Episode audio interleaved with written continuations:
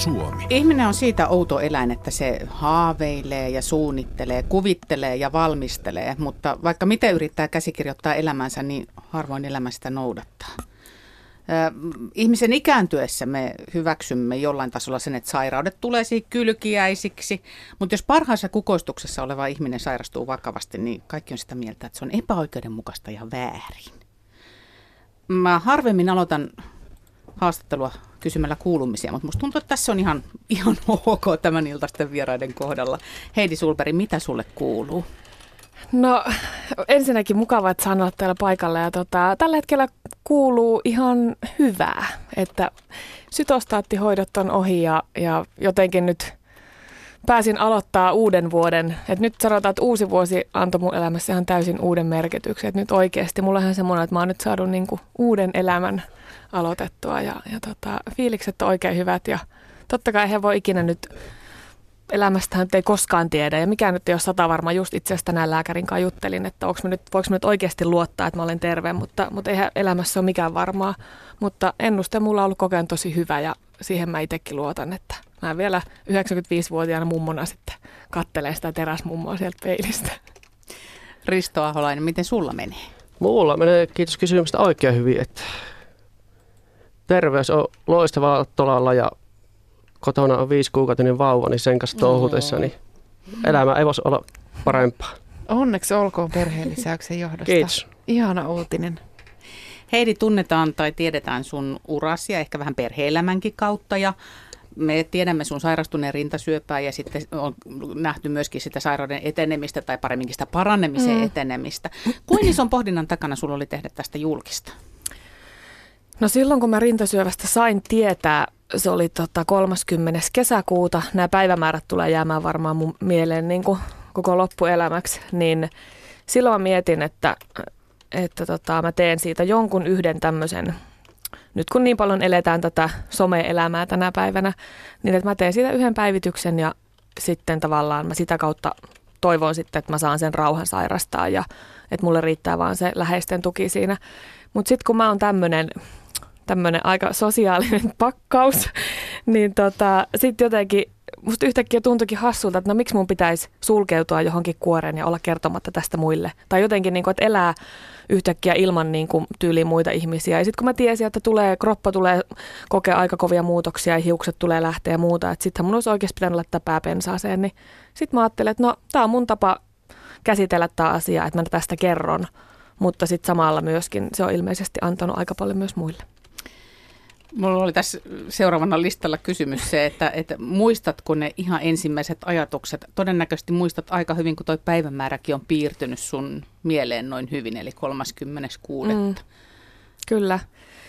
Joo, siis no sanotaan se, että mä muistan sen hetken, kun lääkäri mulle, että mä sain niin kuin, sen verran, että mä sain pepun penkkiin ja, ja sitten hän, en nyt muista millä sanoilla, mutta kuitenkin tuli aika selkeästi niin kuin heti – lyhyt ja ytimekäs lause, että, että sieltä löytyi rintasyöpä. Mutta sen jälkeen kaikki on oikeastaan, siitä seuraavat kaksi-kolme tuntia on ihan semmoista mustaa pilveä, vaan ei mulla ole siitä muistikuvia. Että onneksi mun hyvä ystävä Satu Tuomisto oli sit paikalla, joka teki, teki ne kaikki kysymykset ja, ja hoiti tavallaan sen, koska ei, eihän, se oli niin järjetön shokki, että ei, ei siinä tilassa pysty niin kuin käsittelemään eikä ei puhumaan kukaan voi mitään. ottaa tietoa vastaan ei, siinä tilassa. Ei todellakaan. Risto Aholainen, sä sairastat harvinaista kystistä fibroosia. Mä luulen, että kystinen on monelle myöskin mystinen. Mitä se tarkoittaa? Miten se sulla ilmeni? Joo, siis sehän todettiin jo vauvana syntymän jälkeen heti, että pääpiirteittäin sairaus on sellainen, että keuhkoihin tulee limaa ja infektiota sekä haiman vajaa toiminta, eli ruoka ei imeydy kehoa. Se on se pääpiirteettä lyhyesti lähtökohta ja sitten kun ikää tulee, niin se menee hitaasti eteenpäin ja sitä yritetään kaiken näköisellä antibioottihoidolla, fysioterapialla ja muilla lääkkeillä hillitä. Ja paras lääke on aina ollut urheilu ja sitä on harrastanut aina. Ja sitten noin reilu 20 tuli ensimmäinen pahenemisvaihe ja silloin oltiin jo vuosi lisähapen kanssa liikuttiin menemään ja sitten mä niin, Eli siis sulla oli joku happilaite koko ajan mukana? Oli, happiviikset koko ajan naamalla? No lähestulkoon koko ajan. Sitten meni viisen vuotta paremmin asuin muualla ja 2008 taisi alkaa sitten loppupuolella menemään vähän huonommin ja 2009 kesällä alkoi olla jatkuva infektiota ja sitten se meni oikeastaan koko loppuvuosi, että olin kaksi viikkoa kotona, kaksi viikkoa sairaalassa ja 2010 alkuvuonna lääkäri sanoi, että nyt ruvettaa kevään aikana yrittää laittaa keuhkojen siirtoon jonoon. Mutta sitten siinä menikin loppuvuoteen, kun päästiin siirtolistalle, että siinä tehtiin muutama muu leikkaus ennen sitä. Valmisteltiin koko kroppaa täydellisesti keuhkojen siirtoon. Ja maaliskuussa 2011 sitten tuli soitto, että tuppa takaisin Helsinkiin. Että aamulla oli just lähtenyt Helsingistä kontrollista Meilahden sairaalasta takaisin Kuopioon ja sitten soitettiin iltapäivällä, että tuppa takaisin. Tarjous, josta et voinut kieltäytyä. No siinä vaan se oli vaan silleen, että no voinko mä nyt tulla. Että. Tämän kerran, kun Niin, nätisti pyydät. Niin, sitten vaan soitin isälle, että mä pääsin tuun takaisin teille, että tilaappa taksi valmiiksi, että lähettää Helsinkiin. Okei. Okay. Sitten seuraavana iltana herättiin ja siitä ollaan toivottu sitten tähän päivään asti.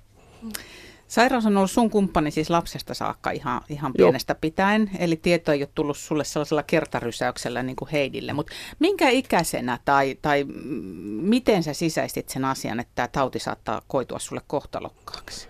No ensimmäisen kerran varmaan joskus 13-14 vuotta, että kun silloin alkoi netti yleistymään ja silloin rupesi lukemaan sieltä, että mitä tämä mun sairaus nyt tarkoittaa. Ja silloin oli keskimääräinen eli oli 30 vuotta. Okay. Ja nyt mä täytän 34, että Jipi! joo, ja syntymässä mulle annettiin eri aikaa. Siis lääkärit sanoi mun vanhemmilta, että jos näkee elää yli seitsemän vuotiaaksi, niin on hyvä juttu. Okay. Ja nyt ollaan aika paljon yliajalla. Että. Niin, että tässä on ollut liemessä paitsi sun omat ajatukset, niin tietysti kaikki myös sun läheisten Juu. ajatukset, niin kuin yleensäkin mm. sairastuneiden Mm. kohdalla. Enemmän se on varmaan- ollut läheisillä ne Mm. Vaikeimmat ajat kuin mulle, että mä oon itse pystynyt suht hyvin sisäistämään kaiken. Että Tota itse asiassa kuuleekin tosi paljon, että useimmiten se on just niin kuin Risto sanoikin, että läheisille se on se melkein kovempi, koska mehän tiedetään koko ajan, mikä meidän olotila on Mm. ja jotenkin osataan sisäistää se, mitä meidän sisällä tapahtuu, mutta läheiset ei tiedä yhtään mitään siitä, mitä me käydään läpi.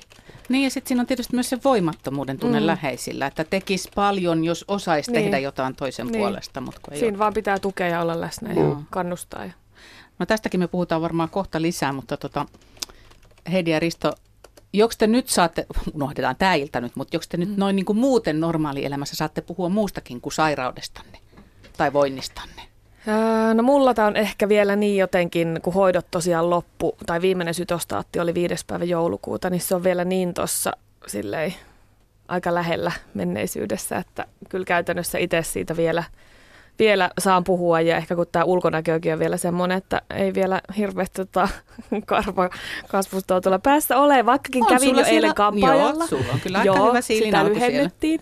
niin tota, mutta kyllä mä siitä, niin kuin, ei mulla ole tullut missään vaiheessa vielä vastaan se, että mä en, en haluaisi puhua siitä. Että mä Mm. puhun sitä ihan mielellään.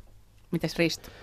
no nykyisin enää oikeastaan tulee, jos tulee uusia ihmisiä vastaan, jo, joille haluaa kertoa, että on tämmöinen sairaus ja tehty siirto, niin heidän kanssa tulee vaan keskusteltua näistä asioista. Ja sitten kun tapaa näitä toisia, joilla on tehty elinsiirto, niin heidän kanssa aina kuulumista vaihdetaan ja Mm. se on semmoista verettaistuellista palaveeraamista koko ajan heidän kanssaan. Sitten. Niin mä voin aavistaa, että nyt sä ehkä kerrot enemmän siitä viisikuukautisesta pikkuihmisestä, Juu. joka siellä kotona on enemmän kuin sairaudesta. Joo, kaa hetki.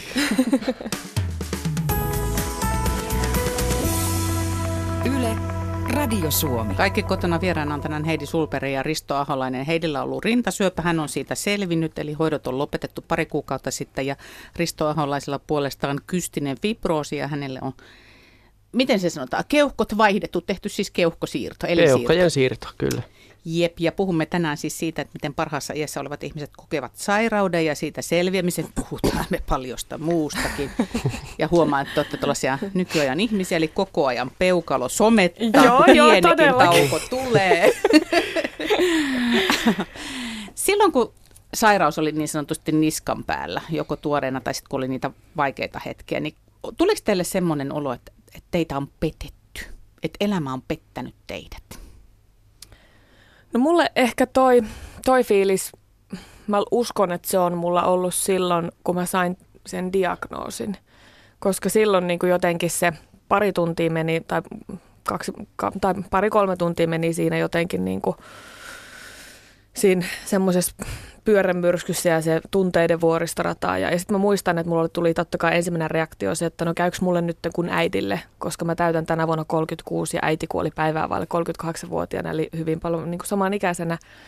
Ja sitten totta kai tuli se, että miksi minä ja miksi tämä elämä niin kohtelee mun perhettä ja mun läheisiä ja minua näin kaltoin. Että, että kyllä mulle niin siinä tuli se, se totta kai, että, että pettääkö elämä minut näin. Mutta sitten tuli se semmoinen taistelutahto ja se on nyt kantanut tämän puoli vuotta. Oliko sä Heidi missään vaiheessa vihainen ja jos olit, niin kenelle tai mille?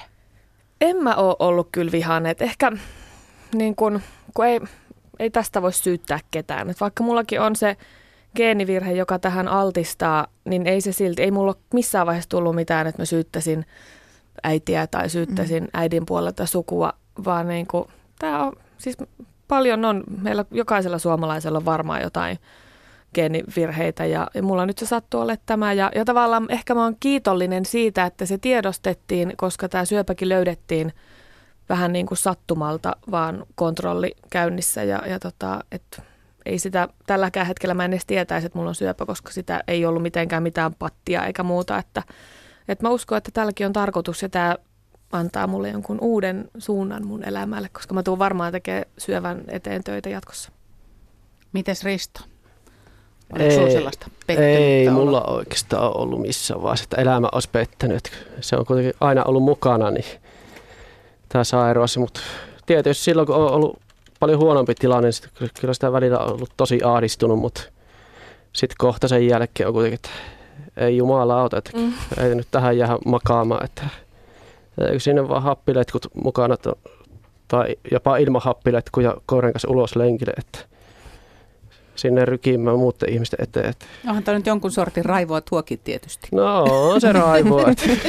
ja sitten kerro, Risto tuolla äsken kerrot, ennen kuin tultiin lähetykseen tämä leikkauksen jälkeen. Mä olin ihan monttu auki, mitä se, niin kuin, mitä kymmenen päivää no, no, kymmenen päivää siirron jälkeen, niin mä ajattelin, että paljon siellä osaston käytävällä 10 minuuttia kuntopyörällä, niin sitten menikin 10 kilsaa. Että.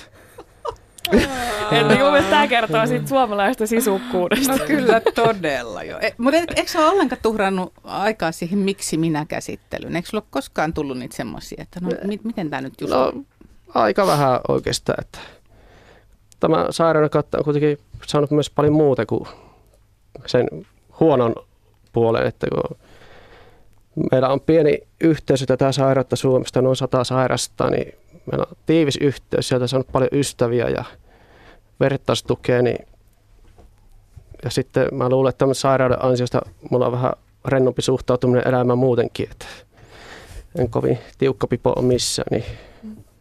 Tähän tietysti pitäisi olla se läheisten todistus myöskin. Että no siis kyllä mä luulen, että sillä kotona voisi joku seitsemän vuotta olla eri mieltä. Että.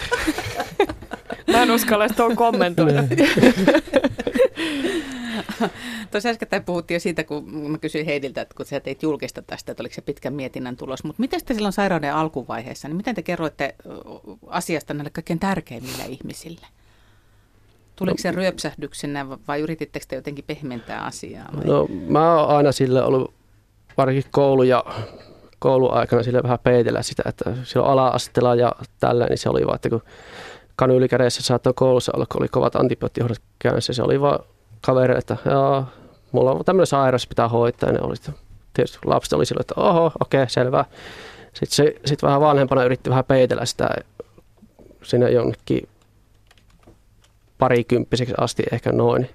Sitten alkoi silloin kun oltiin sitten iltaa viettämässä, silloin saattoi kertoa aina jollekin kaverille, että mulla on tämmöinen tämmöinen. Niin kuin mä ajattelin just, että tilitikö kaikille tyttöystäväehdokkaille, että mulla nyt on tä- no, tällainen. Ei, mä aina tilittänyt. Piti saavuttaa si- tietty si- luottamusaste. Siitä, siitä vähän paremmille ehdokkaille. Se on luottamuksen osoitus, kun kertoo tuommoisen asian. Mutta sitten siirron jälkeen on enemmän paljon avoimemmin kertonut kaikille. Niin, no nythän sulla on siis myöskin ihan jo elinsiirtourheilija Risto Aholaisen sivut olemassa ja niin on. edelleen, että sä kyllä aika paljon teet PR-työtä myöskin ihan omalla Joo. nimelläsi ja naamallasi. Mites Heidi, kun sulla esimerkiksi oli noin pienet tytöt, niin mm. miten sä heille asian esittelit? Siis se oli viimeinen asia, kun mä lähdin silloin tuolta tota, niin, niin, kirurgisesta sairaalasta sieltä rintarauhaskirurgien yksiköstä, missä mä silloin olin tällä lääkärin vastaanotolla ja lähdin sieltä, niin viimeinen asia, minkä tämä rintasyöpähoitaja, kenet mä tapasin siinä viimeisenä, niin sanoi, että lapsille pitää kertoa just niin kuin asia on. Että ne näkee, kuulee, aistii kaiken. Että vaikka me välillä vanhemmatkin luullaan, että lapset ei kuule tai näe meidän aikuisten juttuja. Niin tai kyllä, ymmärrä. Tai ymmärrä, niin ne mm. ymmärtää kyllä yllättävän paljon. Ja, ja tota, se oli kyllä ihan niin kuin hyvä ratkaisu, koska sitten kuitenkin sen kaiken, tai sen diagnoosin jälkeen, niin mä oon valitettavan paljon, vaikka nyt muutenkin jo on aika niin kuin aktiivinen tuolla somessa, mutta, mutta valitettavan paljon, että me joudun lapsillekin valittelemaan, että kun äiti on tosi paljon nyt puhelin kädessä, koska sehän laulaa niin kuin ihan koko ajan ja se soi koko ajan ja hirveästi tuli koko ajan viestejä. Ja sitten kun mulla oli kuitenkin, mä halusin totta kai pyrkiä kaikille vastaamaan ja juttelemaan ja kertomaan ja olemaan niin kuin silleen kuitenkin kohtelias, niin, tota, niin, niin se oli ihan hyvä, koska sit lapset ehkä ymmärti sen eri lailla. Mun ei tarvinnut heidän nähden jännittää, koska siinä kuitenkin meni toista viikkoa, että sitä niin kuin itki aika paljon, sitä pahaa oloa pois ja sitä, en tiedä surua, mutta pelkoa. Niin sitten tavallaan lapsetkin sen, että mun ei tarvinnut niin kuin jännittää, että miten mä siihen reagoin, koska lapset tiesivät tasan tarkkaan, että mikä on tilanne. Niin mm. se oli ihan hyvä ja ihan samalla kaikille niin kuin muillekin läheisille, että ihan suoraan vaan ja mutta sitten kuitenkin saan olla siitä kiitollinen, että se löydettiin hyvissä ajoin ja ennuste on ollut tosi hyvä heti alusta asti. Niin. Niin tuo pelko on se sana, jota ei voi välttää tuossa vaiheessa, kun tietää, että, mm. että on oikeasti niin kuin kuoleman vakavasti sairas, mm. niin kuin sellaista vanhaa termiä käytetään, niin että tauti saattaa oikeasti viedä hengen. Mä mietin kovasti sitä just, että miten siitä, niin kuin siitä tiedosta selviää niin, että ettei nujeru siihen tietoon. Te olette molemmat jo sanonut sisusanaa mm. tässä näin ja osoittanut, että vähän sellaisella ärripurimeiningillä on menty eteenpäin. Mistä sitä voimaa saa kerättyä niin, että, että niin kuin ei jää siihen, että ei luovuta heitä hanskoja tiskiä? No tämä oli tässä. Jaa. No, sanotteko näin, että lopuksi tämä elämä on ihan kiva, että ei sitä nyt viittisi ihan kesken jättää. Tämä on vielä ihana tuolla murteilla, että tämä elämä on ihan kivaa. Niin, niin tämä on. No onhan tämä. Ja ehkä just jotenkin, no mä oon luonteeltani ollut aina semmoinen niin kuin, aika tämmöinen vauhdikas persona ja, ja jotenkin en hirveästi ota itteeni liian vakavasti. Niin ehkä sitten tässäkin asiassa se jotenkin varmaan korostuu. Ja tiedän, että olen poikkeus, että enkä todellakaan missään vaiheessa en pidä itsestäänselvyytenä ja, ja silti ikävän moni kuitenkin syöpään kuolee ja rintasyöpäänkin kuolee, että, että en missään vaiheessa en ole pitänyt, enkä tule pitämään itsestäänselvyytenä, että, että kaikki tulee menee hyvin, mutta ehkä just sen takia niin sitten haluakin vähän ammentaa semmoista positiivisuutta ja ehkä sitten jakaa sitä myös muille. Mm. Kun se, on, se on vielä eri asia, että niin kuin selviää jotenkin siitä nujerusvaiheesta, mutta kun sitten pitäisi löytää vielä voimaa myöskin siihen toipumiseen, joka mm. on ihan oma prosessinsa sitten se, että että kun ne hoidot on rankkoja, leikkaus on rankka tai sytostaattikuuri on rankka, sä voit pahoin, sä oot ihan sekasin kuin seinä mm. kello välillä, että mistä mm. niin kuin sitä sit saa imettyä sitä sellaista, että aina jaksaa raahautua siis seuraava ja seuraavaan minuuttiin. Mä nyt edelleen yritän lypsää niin. tällaisia kikkakolmosia. No, mulla, mulla ainakin Ihan niin normiarkeenkin. Niin, ja mulla varmaan, mä luulen, että Ristollehan on niin kuin sama, että, että kyllä mä luulen, että se tuo jälkikasvu on varmaan aika semmoinen, mm. Mistä niin kuin ammentaa sen niin kuin voiman ja energian. Että, että niinä huonoinakin päivinä, kun ne tulee niin kuin siihen viereen ja vaikka ne näkee ja ne tietää, että äitillä on paha olla, niin silti ne on niin, kuin niin semmoisia elämän iloa täynnä ja sitten tulee itsellenkin semmoista, että voi perhana, että kyllähän mä nyt niin kuin täältä nousee. Ainakin se on ollut mulla semmoinen kyllä vaikuttava tekijä. No mulla se leikkauksen jälkeen lähti oikeastaan automaattisesti heti, että heti kun heräsi sieltä, niin tuntuu, että keuhkot tuntuu vähän erilaiset, että tässä pystyy hengittämään oikeasti kunnolla ja sitten ei siellä muuta kuin kaasua jalkaan ja täysillä toipumaan. Että ja kuntopyörälle. Ja. Kuntopyörälle ja siellä ne ensimmäisenä tai toisena iltana nosti jo teholla kuntopyörä selkää, että rupeapa poika polkemaan. Sitten poljettiin. Hullu mies, mutta hyvällä tavalla hullu. Mä en, mä en ikinä enää valita, että mä en jaksa lähteä salille. En mäkään.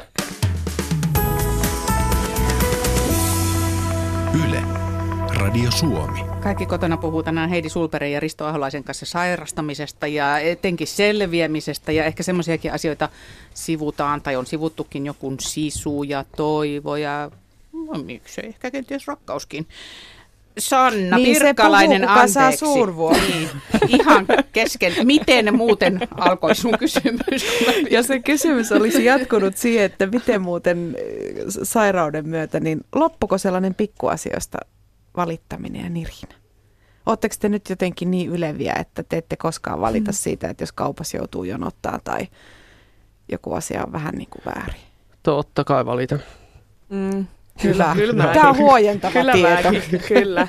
Mutta ehkä elämäasenne muuten on vähän semmoinen, niin kuin mä luulen, että rennompi. On, kyllä. Mutta totta kai niin kuin, kyllä mä valitan, mutta, mutta jotenkin eri lailla vähän niin kuin katsoo mm. elämää. Ja, ja oikeasti nyt, kun tietää, että vakava sairaus on kohdannut, niin kun ei, ei voi pitää elämää itsestäänselvyytenä, niin oikeasti semmoinen, että ei pitäisi ottaa ihan niin kuin huolta huomisesta, mm. vaan nauttia niin kuin näistä tästä hetkestä. Mutta edelleenkin se, että jos vä- räntää rätkii vaakasuoraan niin kuin naamaa ja on hirveä vastatuuli, niin kyllä se vähän harmittaa. Kyllä se harmittaa. No se ei kyllä harmita, että se on ihan Ai. kiva. Miten mä jotenkin Risto yhtään yllättynyt tuosta sun vastauksesta? Mutta mut täytyy sanoa, että, että kun nythän paljon puhutaan just tästä läsnäolemisen taidosta, niin on toi nyt aika kova koulu opetella sitä, että jos se niin kuin noin rankasti pitää opetella, oppii niin kuin nauttimaan tästä hetkestä ja vähän hellittää sitten, että ei ole ihan niin kireä. Se on totta. En mä tätä niin kuin kenellekään kyllä toivo, että... että Joo, kyllä se varmaan vähän parempi, jos ei kokisi Niin. mitään sairauksia. Mm. Puhutaanko hetki toivosta? Se on semmoinen, semmoinen tosi mystinen käsite ja nimenomaan niin kuin sairauden kohdalla nostetaan aina se toivon käsite esiin. Ja se on kai yksi niistä piirteistä, mikä ihmisen erottaa muista eläimistä. Uskotteko te siihen, että toivo tai toiveikkuus on yksi parantava tekijä? Kyllä mä uskon. Kyllä mä jotenkin on mennyt sillä fiiliksellä tässä se niin kuin puoli vuotta, että, että totta kai se, kyllä mä sen tiedän, että se lääketiedehän on ainakin se, mikä minutkin parantaa, mutta sitten se toivo ja se semmoinen toiveikkuus ja positiivisuus, niin kyllä mä uskon, että sillä on aika iso merkitys siihen. No, toivo auttaa ainakin toipumisessa, että jos lääketiede pelastaa, niin Mm. toivo auttaa toipumisessa siinä mielessä, että jaksaa tsempata itsensä myös fyysisesti että henkisesti paremmaksi.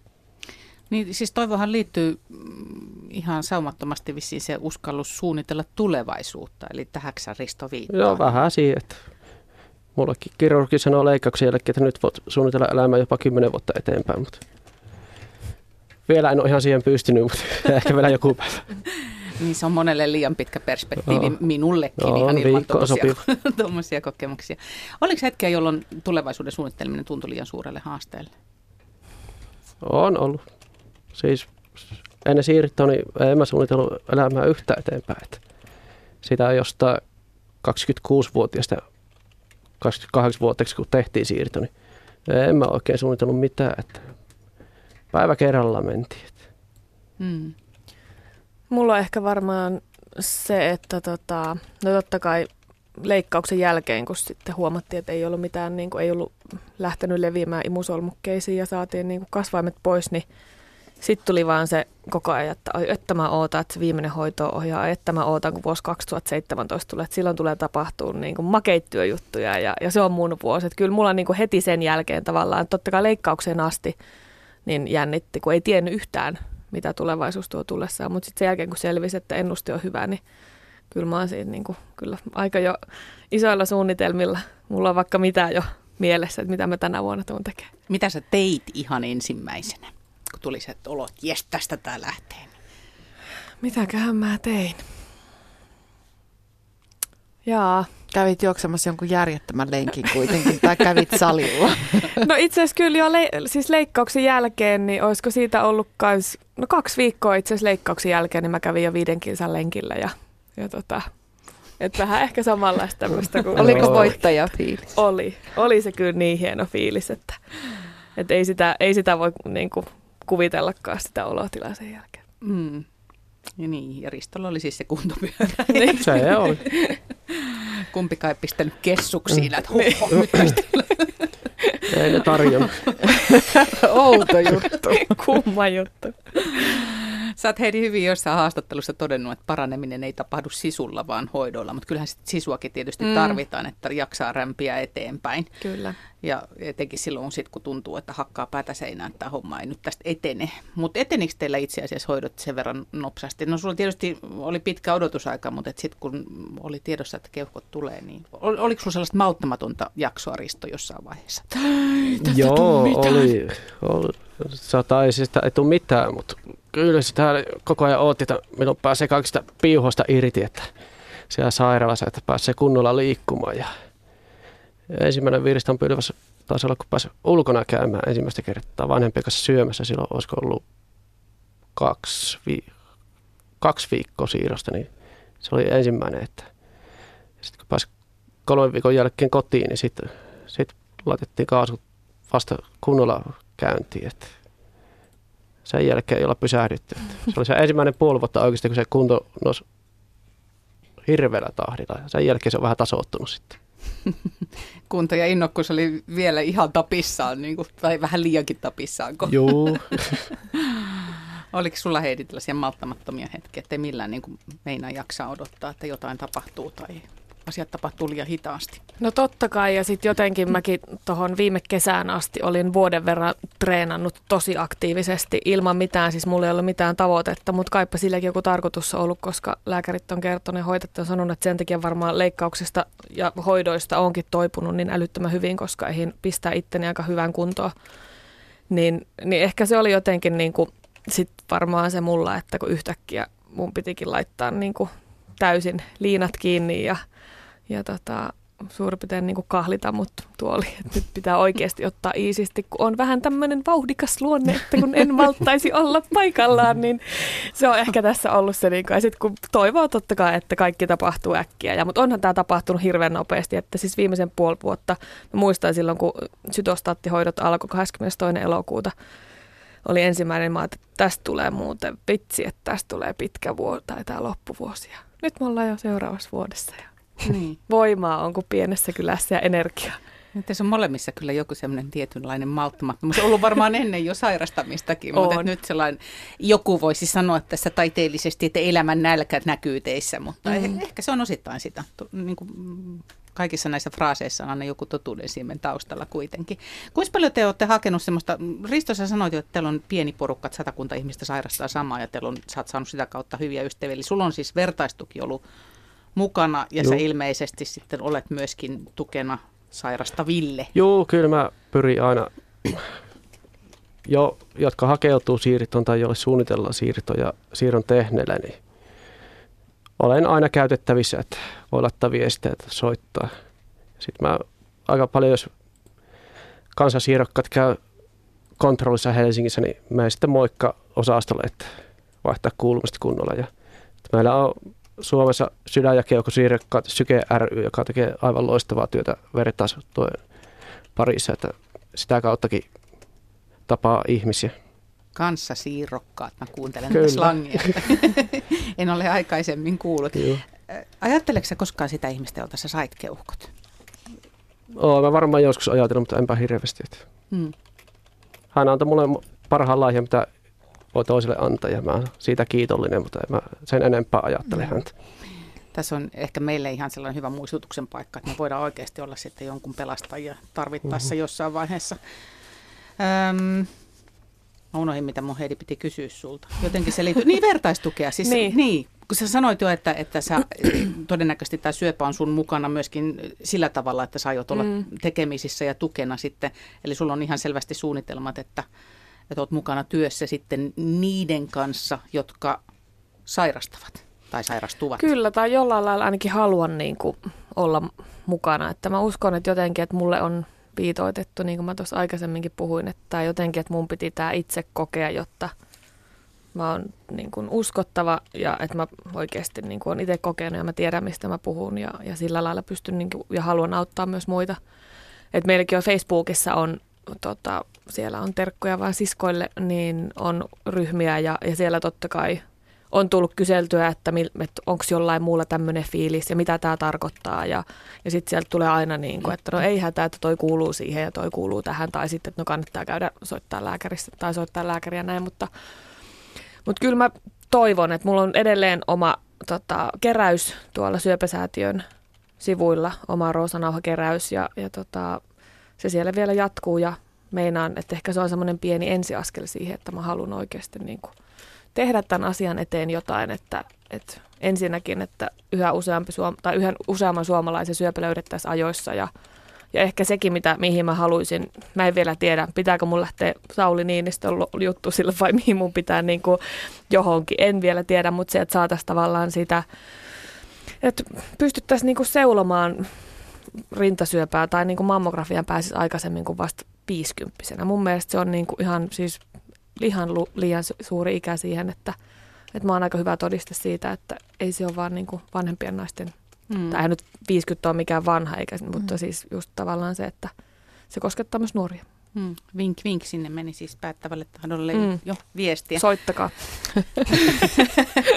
Ihan lopuksi muutama kysymys omakuvasta siitä, että miten sairaus omakuvaa muuttaa. Heinin ulkoiseen omakuvaan se mm. on tietysti vaikuttanut niin, että toi on ihan tosi makea toi sun siilis oikeasti. Toi näyttää niin törkeä.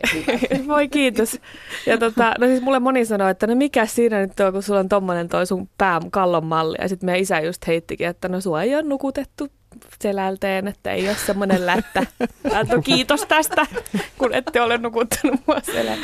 mutta, tota, mutta on se niinku, en mä nyt sano, että tämä nyt on ihan silleen, näin naisena niin ollut sille helppo, helppo matka tämä, nämä kaikki muutokset, mitä kropassa käy läpi, että tota, leikkaukset ja, tai leikkaus ja vielä sitten toinen leikkaus tulosta tänä vuonna ja, ja tosiaan se, että hiukset lähtee ja kaikkea muuta. Että kyllä siinä niin kuin aika paljon näin naisena niin joutuu punnitsemaan tiettyjä asioita ja käymään tosi paljon sitä läpi. Ja veikkaan, että nyt vasta ehkä itsekin rupeaa pikkuhiljaa sitä sisäistämään, kun alkaa tämä oikeasti toipuminen tuosta hoidoista, niin nyt ehkä rupeaa vähän silleen aivotoiminta olettaa enemmän mukaan.